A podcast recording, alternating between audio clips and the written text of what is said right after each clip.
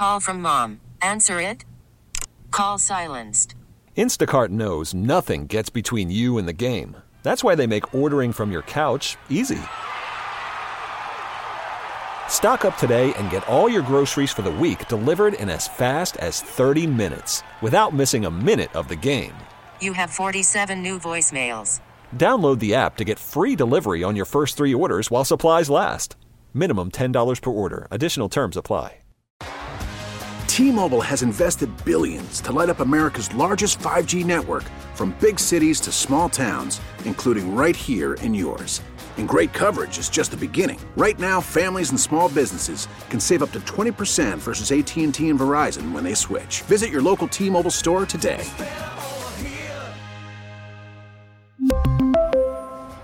Plan savings with three lines of T Mobile Essentials versus comparable available plans. Plan features and taxes and fees may vary. Good morning. It is fall in the air with flurries and chills. It's also Sunday Take on News Talk 830 WCCO. I'm Blois Olson. Another week has passed in politics here in Minnesota. And well, there's not a lot of progress. Uh, city leaders in Minneapolis and St. Paul are still digesting the results of municipal elections. And even towards the end of the week, Governor Tim Walz floated the idea that if there's not a special session before Thanksgiving, that it probably won't happen till January. Starting to have people really kind of come out of the woodwork to run for the legislature, both in the suburbs and in St. Cloud, in open seats and in competitive seats. And of course, that big infrastructure bill passed last week, and Democrats are doing a little bit of a victory lap before they uh, it gets signed this week by President Biden. But we took the chance this week to talk uh, to two guests. The first is Michael Mandel. He's an economist with the Progressive Policy Institute. We talked to him because Amy Klobuchar, the senator, her antitrust bill is going to be up in Congress this week on tech companies. And the real question is will more regulation or will the division or kind of clamping down on tech companies. Will it impact the economy? What will it do for jobs? Michael Mandel joins us. And then really this week was about an extended interview with governor tim walz. He heads out to finland for a trade mission. We discussed that. We discussed schools and education and as a teacher what he thinks about where we're at and whether or not one Minnesota is possible. One Minnesota is aspirational. I think we all could agree that we'd love to be unified. But one Minnesota means something different depending on where you live and what your situation is, where your kids are, how old they are, if you have kids. One Minnesota means something different if you're gay or if you're straight. One Minnesota means something different if you work in a white collar job or a blue collar job. But the idea is that we're neighbors. You know, after 2016, I had a conversation with a neighbor who said they voted for Trump. And I said, Why are you telling me after the election? And, and why are you saying so sheepishly? And he said, Well, you know, I just didn't know who I could talk to. Well, the fact of the matter is, if one Minnesota is possible, or if discussion and debate is healthy, then my neighbor the person who has the garage code who may watch my keys should be able to talk to me about any of their politics, especially me, because it helps me be better at analyzing them. So this week, stay tuned. Michael Mandel is next. And then we'll sit down with Governor Walz for nearly 30 minutes. I'm Blois Olson. This is Sunday Take on News Talk 830 WCCO. Call from mom. Answer it. Call silenced. Instacart knows nothing gets between you and the game. That's why they make ordering from your couch easy. Stock up today and get all your groceries for the week delivered in as fast as 30 minutes without missing a minute of the game. You have 47 new voicemails. Download the app to get free delivery on your first three orders while supplies last. Minimum $10 per order. Additional terms apply. We really need new phones. T-Mobile will cover the cost of four amazing new iPhone 15s, and each line is only $25 a month. New iPhone 15s? Only at T-Mobile get four iPhone 15s on us and four lines for 25 bucks per line per month with eligible trade-in when you switch. Minimum of four lines for $25 per line per month with auto pay discount using debit or bank account. $5 more per line without auto pay, plus taxes and fees. Phone fee at 24 monthly bill credits for all well qualified customers. Contact us before canceling account to continue bill credits or credit stop and balance on required finance agreement due. $35 per line connection charge applies. Ctmobile.com. Spring is a time of renewal, so why not refresh your home with a little help from Blinds.com? We make getting custom window treatments a minor project with major impact. Choose from premium blinds, shades, and shutters. We even have options for your patio, too. Blinds.com invented a better way to shop for custom window treatments. There's no pushy salespeople in your home or inflated showroom prices. Our design experts can help you find the perfect window treatments on your schedule. We'll even send free samples directly to you. Plus, we can handle the measuring and installation for you. Unlimited window treatments installed for just one low cost. And with Blinds.com, you'll always get transparent pricing, no hidden fees. Our free shipping and 100% satisfaction guarantee can put the spring back into your step and into your home, too. Shop Blinds.com right now and save up to 45%. Up to 45% off for a limited time at Blinds.com. Blinds.com. Rules and restrictions may apply. Welcome back to Sunday Take. I'm Blois Olson here on News Talk 830 WCCO. Joining me now is Michael Mandel. He's the Vice President and Chief Economist at the Progressive Policy Institute. And I wanted to have him on the show because there's this tone, and, and I asked the governor about it later this morning uh, about jobs and tech. And we see so many headlines about tech and regulation and Facebook and free speech and all those things. But at its core, tech and innovation have been huge in driving our economy. And uh, Michael Mandel has studied this. Thanks for joining me, Michael. Glad to be here.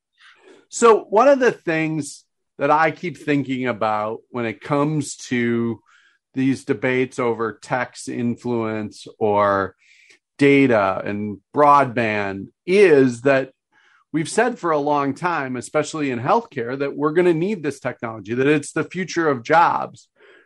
But but there continues to kind of be these regulatory layers that come out there. What where where are you and where is your thinking on kind of this balance between regulation and and innovation?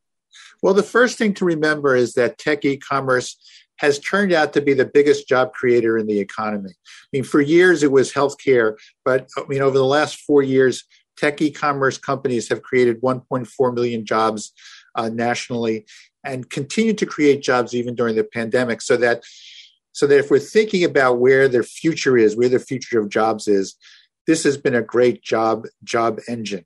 Um, and when we think about regulation of the tech sector, and obviously everybody agrees that that uh, that more regulation is needed. Okay, but we don't want it to be job destroying regulation. We don't want to sort of take the take a well functioning car, pull out the engine, and then be surprised that it doesn't run.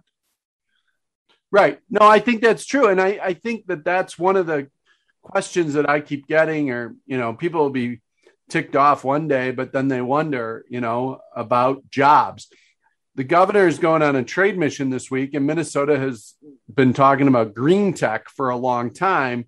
Are there buckets between tech and innovation, or buckets of the economy that you see future job growth being important, and where you know energy is a highly regulated industry? Are there regulations that get in the way of job growth if we look at green jobs?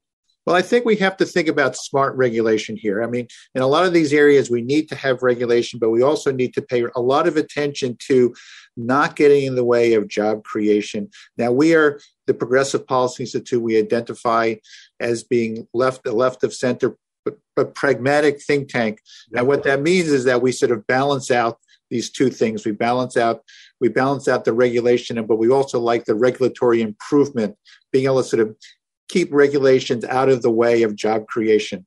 And one of the problems that we have at this point is that the people who support these strong antitrust bills against the tech companies are not thinking about what the implications are for job growth in states like Minnesota. We've done a state by state analysis of, of tech e commerce job creation. There, I mean, we've seen job creation, 7,000 jobs okay, created in uh, created in Minnesota over the last four years in tech e-commerce, while while the rest of the economy has kind of gone down. And it's been a very steady flow. Next week or this coming week, Senator Amy Klobuchar is going to start to really look at the antitrust bill she is touting. It's got some bipartisan support. Um, she's really good at getting attention on these big bills that she's authoring. She'll. What are the things that listeners should know about the way they're, you know, Klobuchar and others are approaching this antitrust regulation? Because frankly, I don't, I don't know that we've had as big of an antitrust battle like this in a generation or so. Well, I think this the, the, these particular bills have are very broad based, have very large penalties associated with them, and and don't offer any safe harbors for the companies, which mean you're going to see them. You see these large companies that have been doing a lot of hiring pull back.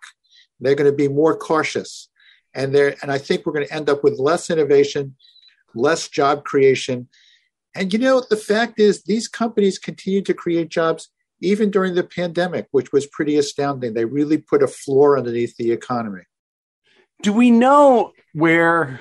I mean, uh, is there any kind of data or accountability in what kind of job, you know, growth or how job growth would slow or things like that? Because you, you think about it, and I think this is one of the things that's obtuse to maybe it's me and older people, but is is a lot of these tech jobs, people you know programmers or designers or all these kinds people don't necessarily know what these folks do but if they but if those jobs aren't out there those are you know kids who are just coming out of college people who are out of college not so long that that that's where you know as i get older i think we need to keep growing those jobs so that you know some of us can retire before i'm 90 well so uh, wouldn't you like to retire before you're 90 i think so too.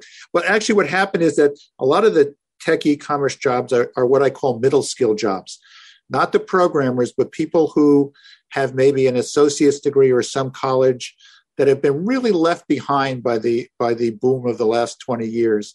And this is this is our future middle class. These are people that um, you know don't aren't necess- don't necessarily have advanced degrees. They may not have a four year college education, but the you know you, we're talking about um, not programmers, but say uh, people who sort of run networks or databases. Okay.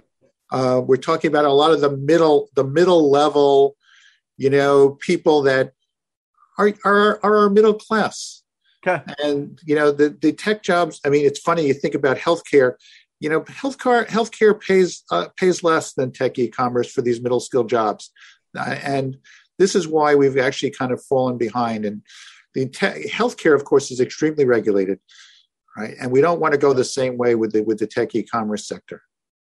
I think that makes sense. Michael Mandel is my guest. He's from the Progressive Policy Institute. He's our chief economist. We're talking about impact of regulation on on tech and uh, Senator Klobuchar's upcoming hearings. Last question, Michael. You bring up the middle class. Is tech the great hope for expanding that middle class? Because that does seem to be historically one of the things that we're lacking right now, and probably could help with many issues from housing to wage growth, et cetera, uh, amongst either people with an associate's degree or people who are just trained on the job. I see this. I my my research shows that tech e-commerce is is going to be the substitute for manufacturing in terms of creating this new, you know, this missing middle.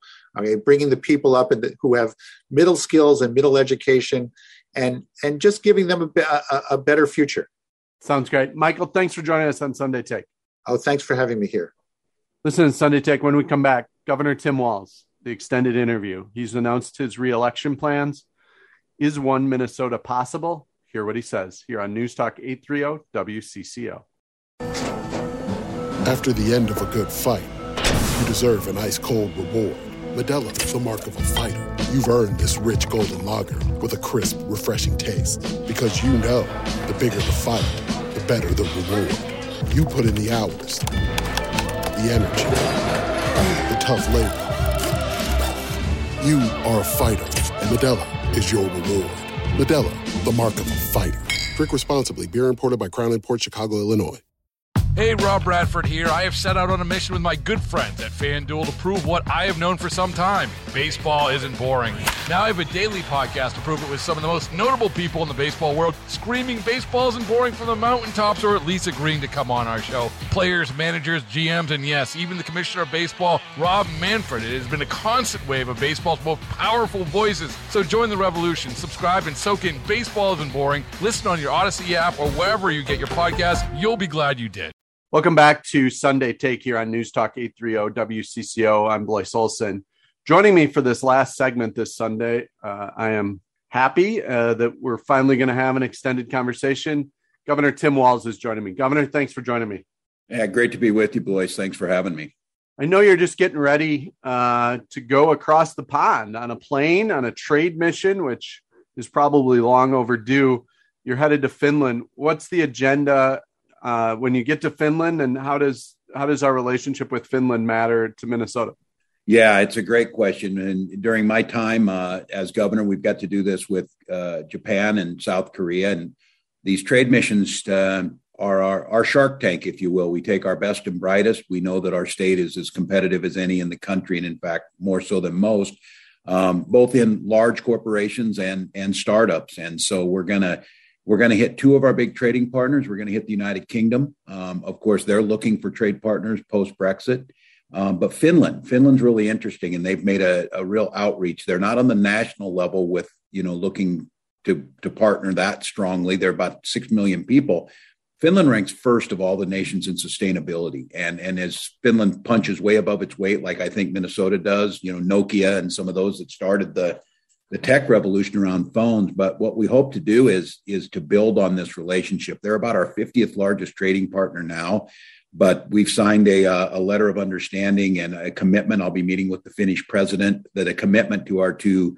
Uh, our state and their country because we're very similar, you know, and we have Finnish heritage here, obviously, for that. But in terms of natural resources and vision for a, a future, we're similar. So the hope is to develop uh, you know, uh, business opportunities. We'll be taking folks along who will be pitching to that. We'll try and make sure that there's uh, investments going both ways. And I think it gives us a good opportunity to highlight um, what's good about Minnesota. It's been a challenging couple years for folks, and you know, you uh, reputation takes a bit of a beating. The facts are still this: that if you start a business in Minnesota, you got a better chance here than any other state that you'll be around in five years we're still top 10 in innovation. So that's the purpose of it to try and expose us, to make our case, to develop relationships, and, um, and hopefully create some jobs.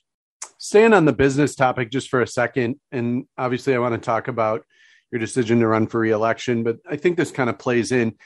You know, obviously businesses have had their challenges, and there just seems to be kind of this tone, especially amongst Democrats at the national level and even at the local level, that you know, there's just a different economic system that they would like, or business, even most business, even small business uh, that makes a profit is somehow vilified.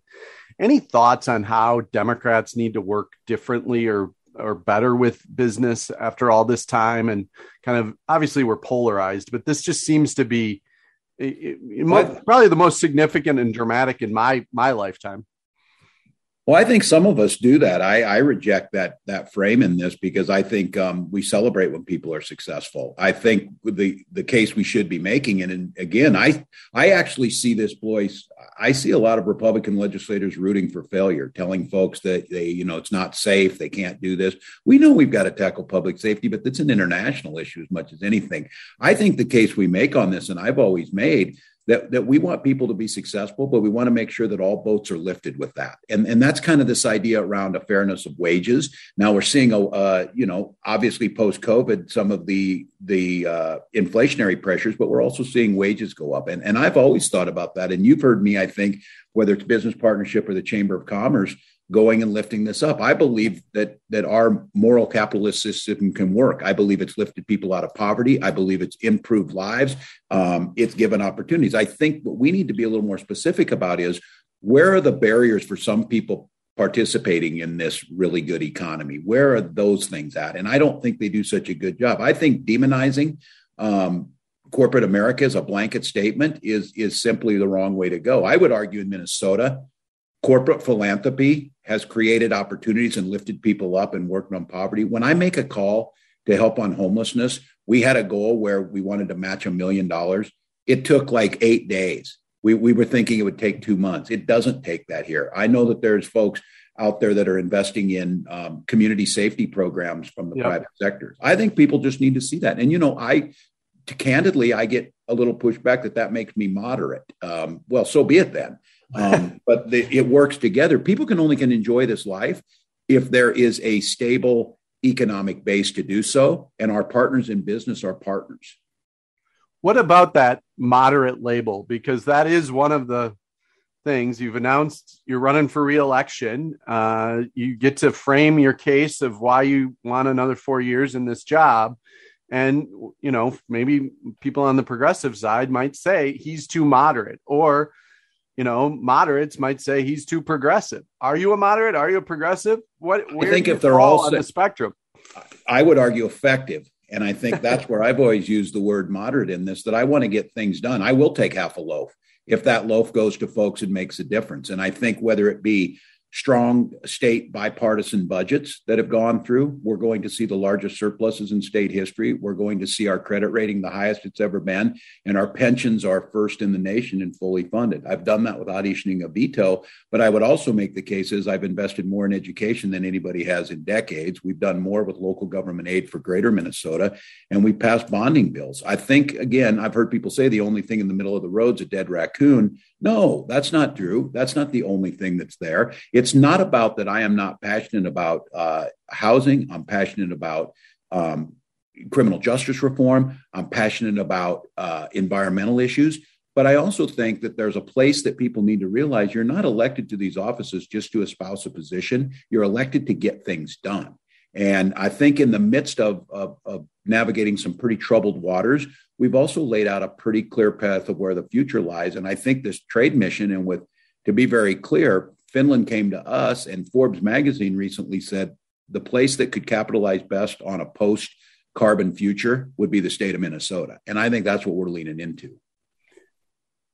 One of the themes uh, three years ago, and one of the themes as we go forward is this idea of one Minnesota. You know, the data shows that even from last year and even three years ago, that people just people are turned off by politics. They're googling football games and other things much me more. Too. Me too, um, with them. Right? No. hey, me too. Just yeah. just for the record. Uh. What? How do we get to one Minnesota at a time when we are so polarized?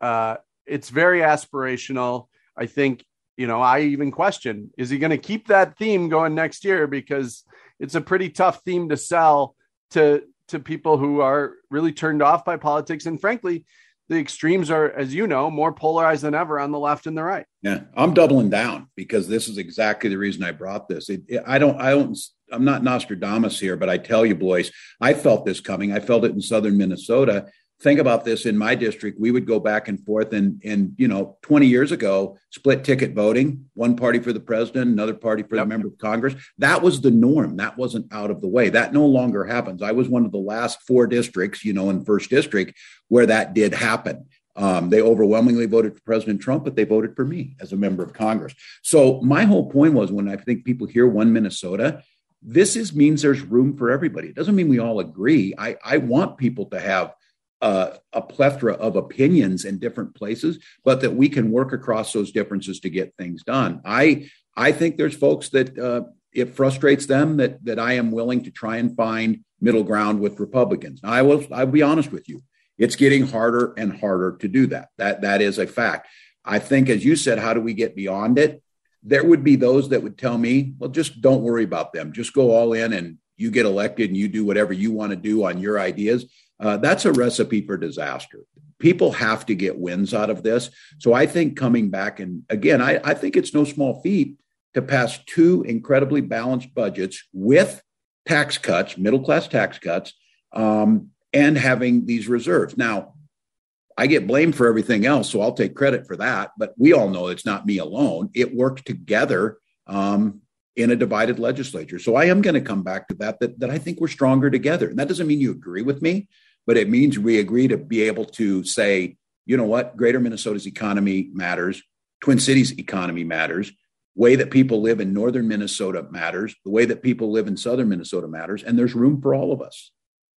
Last question before we take our break here, Governor. Um, one of the things on those middle tax class tax cuts and the budgets was that you know you had a significant tax increase um, on the table and you left it on the table for quite a while is that about leverage or is that about the idea that we still do need a tax increase in minnesota uh, yes and and quantified yes around those at the very top and i think we've seen this where we've seen a massive amount of wealth go to the top. And again, I'm not criticizing people for being successful. What I am saying is, is that people who are working middle class jobs for wages shouldn't be paying more of their their income in tax than folks at the very top. I do believe in a progressive taxation system, but I also am somebody, I think, unlike maybe some of the critics on this, never ever should we do a tax. Well, you do when you're shortage and you need it and the services need to be there. I've also shown that I can adjust to this. I will note, yes, there's leverage in that. I have historic investments in education, in housing, environment, and things like that. But I do believe, and just to be keep in mind, I have never proposed a tax on anybody making less than $200,000 a year. So that's a very and and those folks, and this is gonna you're gonna you know when they run ads over this year, they have to be honest ads. I have cut taxes for the middle class and raised no tax, um, all at the same time balancing a budget.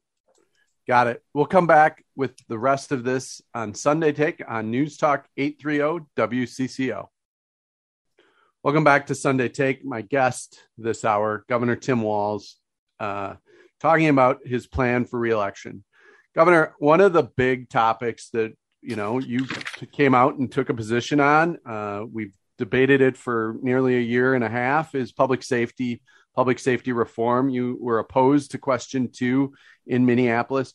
Do you have things that you want to champion going forward that people should know about now as the discussion in Minneapolis and obviously at the legislature will continue through next year?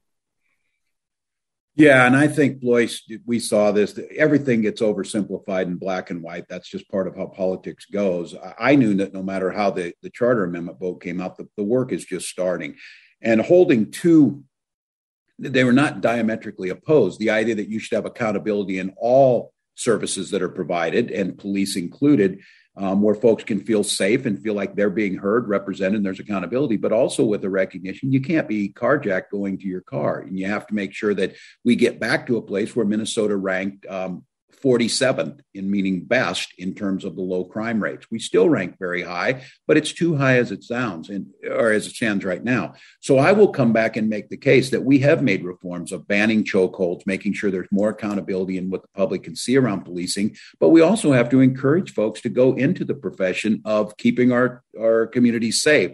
I've made the case that um, I've certainly funded um, across the state through my increases in local government aid, which is a big piece of how local communities fund their police departments. Um, I made the case, and, and this was defeated from both the left and the right, of a fusion center. Um, this is the idea that we use our best knowledge to combine local, uh, you know, cities, county, and state, as well as federal resources to prevent crime before it happens in the first place. And so I think coming back to folks and saying we we are not that divided on this issue. We want safety in our community and we want accountability for police and people to feel like they're there without alienating those who are doing the work. So I think it gives us an opportunity to come back at it because just to be clear, those people who scream, you know, there's too much crime, where's their plan? Where's their plan? And and what I've said is whether it be Fusion Center, whether it be I asked for an addition and did not get it to the state patrol because I need to make sure that they're on our highways because death rates have gone up there. Um, there is striking the balance. The question here is, is we need right-sized police forces and we need services that are aimed at and responsive to each individual situation. Just a follow up there because I think it it matters, especially to you know my audience and the listeners here. Um, you know, recently after the vote in Minneapolis, one of your closest supporters, the best friend of your lieutenant governor, said you were dishonest in Minneapolis. Can you respond to being called dishonest about question two? Well, I, I, did not see that one. I, I would I would simply say I was not. I was asked an opinion um, the first week in August when I had read through this, and I said I believe people are elected um, to help solve these problems. I felt that there was too much of a vagueness around an issue that was too important. Um, I felt like there was a commitment, and again, I don't know if people if, if, the issue was around defunding, but but there were folks that used that term, and, and I said I, I, don't think that's in any way to approach this. So um, I'm sorry that people see it that way. I think I was very candid about this. I think one of the things is I was one of the people that came out probably first and and stated an opinion on this, but more importantly, stated an alternative plan of how we would get there through some of the things that that were in state budget. And again, Local policing is a local issue. The state is there to provide support where they can. But I do believe that when you're in an elected position, you make the case. And I stated uh, my opinion on where I saw things. I stated how I viewed it. And I stated it as someone who has to deal with this. Had this passed, what was the plan? And that's what people were asking. And, and I think there were plenty of opportunities to explain that. And I, I think had that been done, then maybe it would have passed. But I, I think the majority of people didn't feel like that was done one of the things that's been kind of floated on public safety reform is is reform of the post board. Do you have a plan? Is there a plan you've seen that you could get behind? Uh, is that something that you think the legislature should try to tackle in the next session? Yeah, we've been doing it. What I can do, I think you know that you've seen changes over there that we, as I said, we've done to um, some of the uh, the policies that are in place. We actually, uh, again, put forward a a First Amendment policy that protects people's rights to, to First Amendment speech and, and gatherings, but also make sure that those things don't get out of control. I think you've seen us lean into reforms um, around uh, how you take complaints to the post board. Some of that is going to take legislative work, but uh, we signed some of the most sweeping reforms that uh, that we've ever had in Minnesota. I'll be the first to tell you there's a large number of people, obviously affected communities, that don't feel it's gone far enough. But we we've done it inside the system. We've made those those changes uh, moving forward. Now we need to see if they're working. And and I'll be the first to tell you, community safety is around housing. It's around educational equity. It's around job opportunities. It's around generational wealth. There's a whole bunch of things here, and and most of the research, including including all of the, the public safety experts, it's not just sheer force of will of numbers, although that there you do need to have um, you know functioning police forces, functioning responses yeah. need to be there. So I think there's an opportunity. I think the post board is a great place for that to happen. And I and I think anything in society as we see changes happen, we should be willing to to move and evolve with them. One of the topics on equity that comes up a lot is criminal justice reform, uh, giving people a second chance. It's been a, you know, pre COVID, it was a center point of your administration. First Lady Gwen Walz has been a huge advocate for this and a huge voice for this.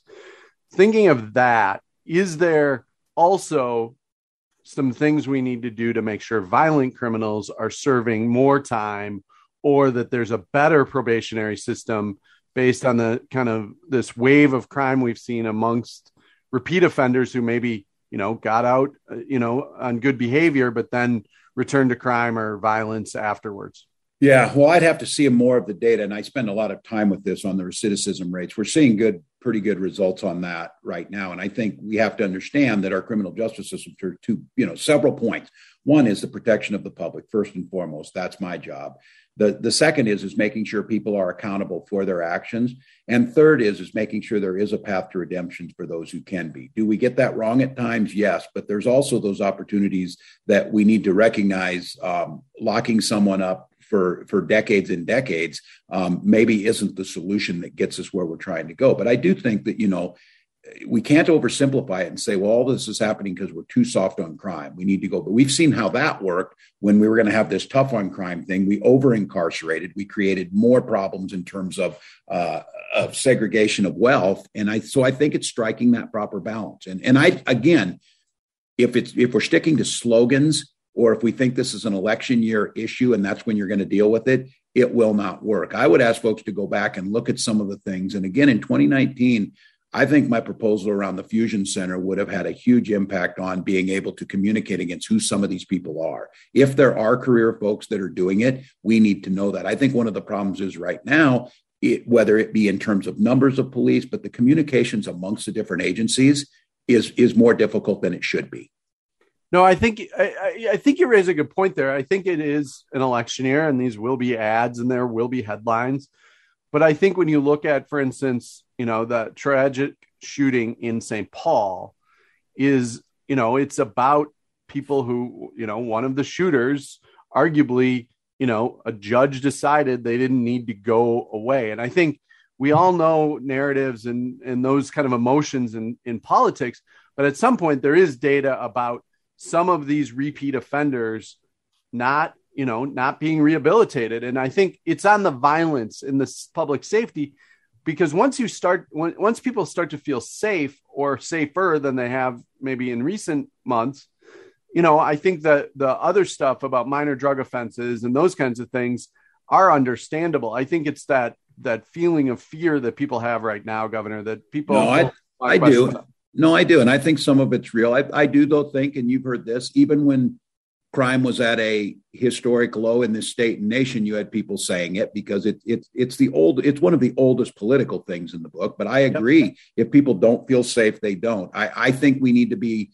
honest about that issue. I think we need to be honest about access to firearms and how do we how do we put things in place, and then how do we respond when they happen. Uh, granted, um, you know a tragic situation like a truck stop um, every time we hear of these or whether it's a school shooting we have to understand what is causing it and and it is i can guarantee you it's not a single issue but it still it still has a massive psychological impact yes. on he, how people feel and and i think i would hope there would not be those that would would trade on that fear for short term political gain, but rather would say, how do we truly address it? And how are you going to propose fixing that?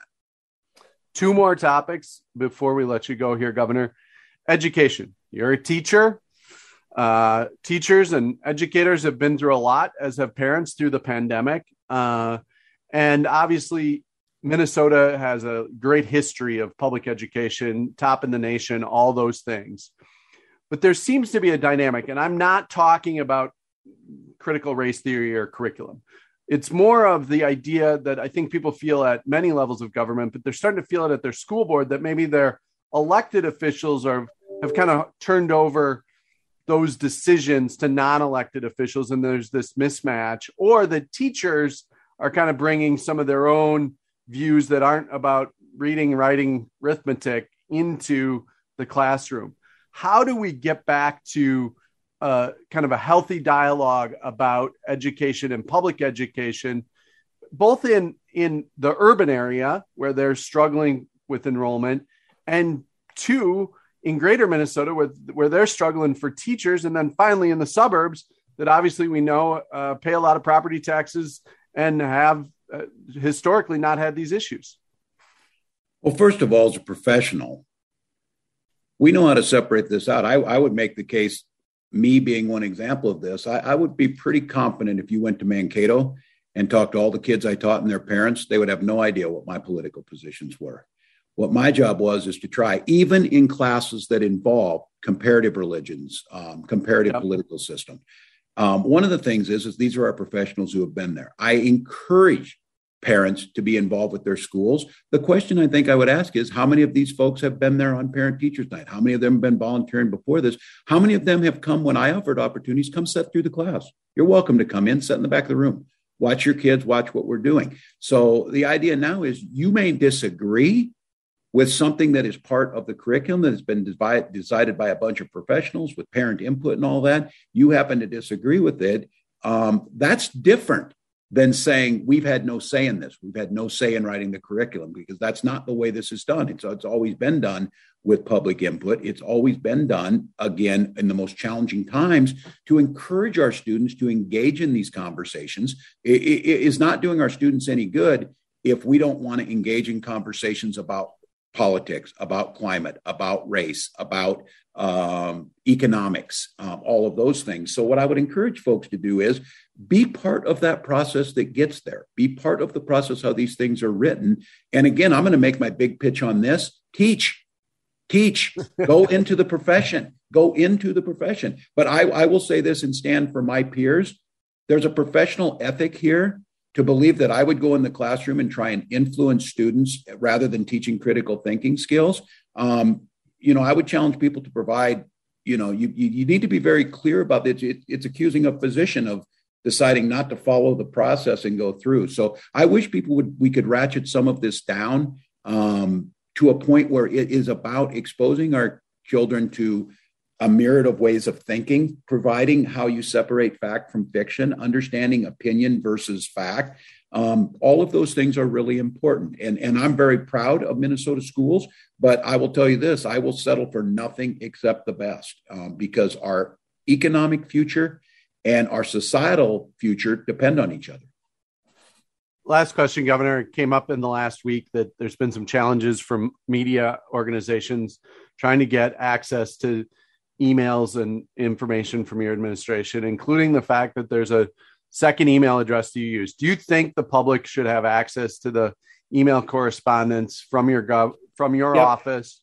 And and are they preserving it if they've already you know missed a deadline or a timeline on producing those? Yeah my my administration has been the most transparent. There and, and i want to set this straight. As a journalist there is no second email address. I manage my own.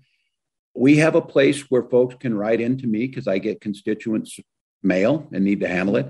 I also have an email where i get my schedule. I get notice that the heat is being turned off to manage this in the building all of those things. Those are all open to public search, and we provide all of them to them. There has been no indication that that has not happened. People may not like it that I do not use email as they like. They may not like it that I do not say things that are inflammatory because I don't do that. And I would just note I passed the Stock Act in Congress. I passed the Office of Congressional Ethics Act in Congress. And I would like to see in Minnesota the legislature have to produce their data just like the governor's office does. So I want to be clear no email, nothing out there, all open for people to see. I take pride in that. In answer to your question, absolutely the public should have access to be able to see those things. Governor Walz, thanks for this conversation. And uh, if you've just caught the last end of this, I'm Blois Olson. I've been talking to Governor Tim Walz for the last 20 minutes. This is Sunday Take on News Talk 830 WCCO. If it's Sunday at 9 on CCO, we're talking politics. T Mobile has invested billions to light up America's largest 5G network from big cities to small towns, including right here in yours. And great coverage is just the beginning. Right now, families and small businesses can save up to 20% versus AT&T and Verizon when they switch. Visit your local T-Mobile store today.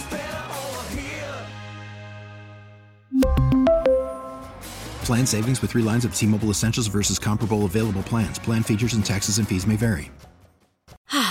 Spring is a time of renewal, so why not refresh your home with a little help from Blinds.com? We make getting custom window treatments a minor project with major impact. Choose from premium blinds, shades, and shutters. We even have options for your patio, too. Blinds.com invented a better way to shop for custom window treatments. There's no pushy salespeople in your home or inflated showroom prices. Our design experts can help you find the perfect window treatments on your schedule. We'll even send free samples directly to you. Plus, we can handle the measuring and installation for you. Unlimited window treatments installed for just one low cost. And with Blinds.com, you'll always get transparent pricing, no hidden fees. Our free shipping and 100% satisfaction guarantee can put the spring back into your step and into your home, too. Shop Blinds.com right now and save up to 45%. Up to 45% off for a limited time at Blinds.com. Blinds.com. Rules and restrictions may apply. Oh, oh.